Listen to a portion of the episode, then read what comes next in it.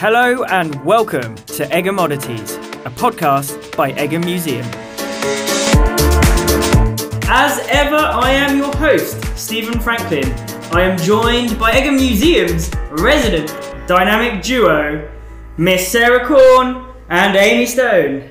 We are very lucky this evening to be joined by Principal Diverse Record Specialist at the National Archives, Vicky Iglikowski.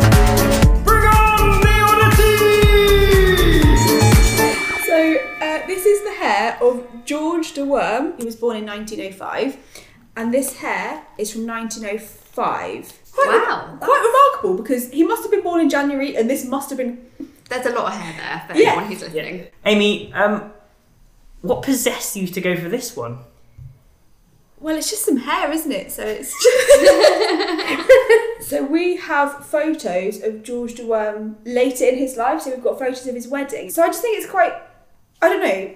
I'm always talking about bringing stories to life. Is hair the best way to do that? To keep or not to keep? That is the question. I'll start with Sarah. Sarah. I would keep. The stories we can tell, the exhibitions we can spin off of it, yeah, definitely keep. Vicky. To me, the hair is just, it's a unique, interesting item. I feel like if you had a case of stuff, that might get someone Mm, in, I and then so. they'd look at the other documents. Right. That's it.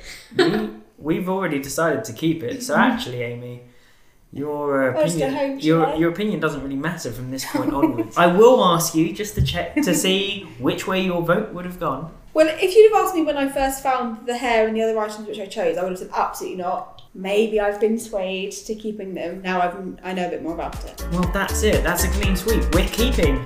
George, you're safe. But until the next time, keep, Keep collecting.